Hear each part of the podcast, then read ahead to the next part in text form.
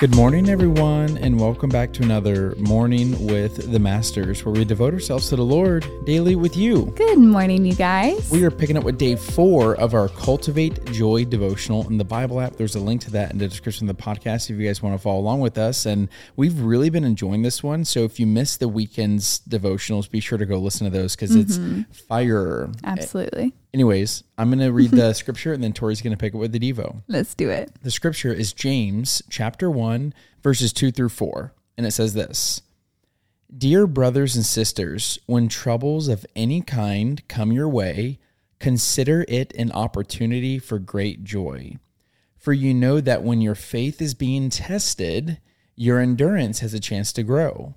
So let it grow. For when your endurance is fully developed, you will be perfect and complete, needing nothing." The devotional says, "Even though joy is a fruit of the Spirit, at times the tree can seem a little bare. Where do we find joy when it seems there's no joy to be had? These are the times when the difference between joy and happiness becomes clear. Consider the irony of James 1, verses 2-4, when it comes to having joy. James tells us that we should think of trials as joy. Really? Are these the words of someone who has lost touch with reality, someone who has a warped sense of what joy is all about? Hardly. As someone who gave his life for the gospel, James knows a thing or two about trials, and yet he encourages his readers to regard them as joy. Why? What is the connection? According to James, trials bring joy because they test our faith. What is joyful about that? Isn't there a more pleasant way to find joy? In James's mind, it's not the testing that's joyful. It's the steadfastness that results. This brings us back to the prayer we prayed earlier for deep roots. Ironically, the same forces that threaten to uproot us are also the ones that drive us deeper. The key is in how we respond. If we choose to give up and give in, we will be swept away by the next forceful gust of adversity. But if instead we choose to dig in rather than give in, we will find that those winds only make us cling to our faith more tightly. And just as a muscle gets stronger with exercise, so our faith gets stronger through trials. This is where the joy comes from. The deeper the faith, the stronger the joy. And like roots, this joy is hidden on the inside, but revealed by what happens on the outside. The tallest trees have the deepest roots. We can be sure that if the Lord is testing our faith through trials, He is building us into something that over time will be able to withstand even the strongest winds. The ultimate goal? That we may be perfect and complete, that we may be whole, and nothing brings joy quite like that."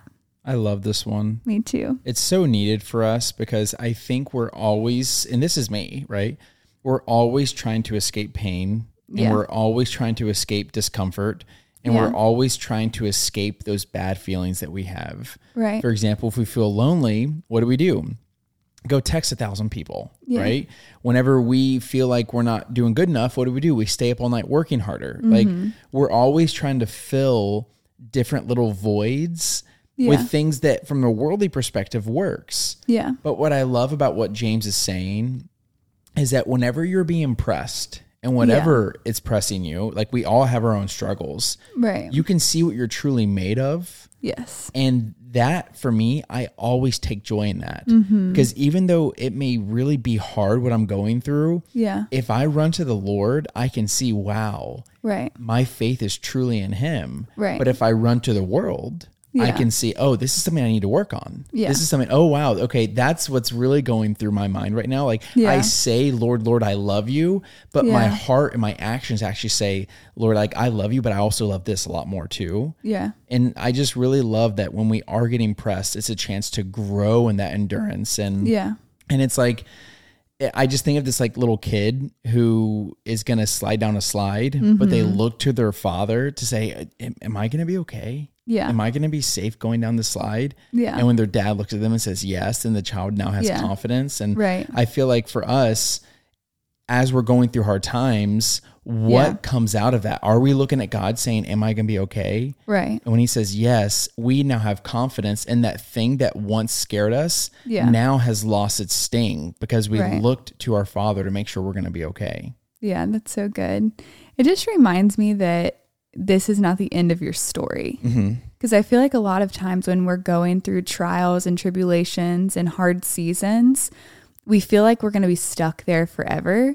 And we don't have that eternal perspective, that divine perspective that this really is just a season in our lives, like a pinpoint in time. And so I think what I'm thinking of in James's perspective is God looking down on our season and saying like, consider this joy, because as you walk through this season, there is something greater on the other side.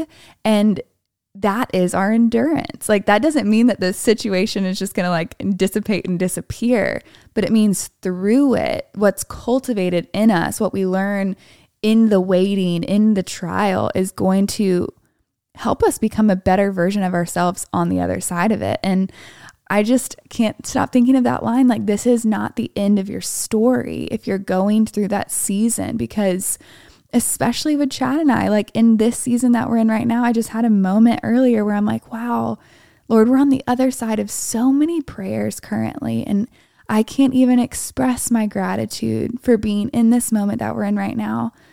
But a year ago, it's not how I felt. Like, there was so much going on where we were hoping for a child and hoping to get into this home. And there was so much uncertainty and unknown and fear and worry and angst and anxiety that went along with all of it.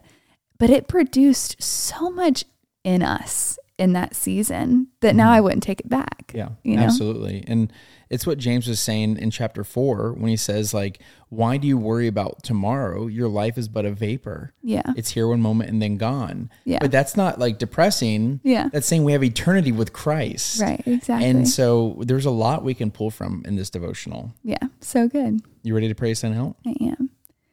Dear Heavenly Father, Lord, we thank you for this reminder today that whatever season we might be in right now, Lord, that this is not the end of our story, Lord, that this is just a chapter in the book that you are authoring, that we try to steal the pen from you so often, Lord, but would we release that today? Would we give it all back to you? Would we remember that our future is in your hands and that every single day we can choose to cultivate joy inside of our lives, that we won't run to temporary things to bring us happiness, but that we will remember that your joy is a fruit of the Spirit. So we just need to press into you, press into your word, press into the presence of the Holy Spirit inside of us, Lord, so that we can walk out that fruit even on our hardest days.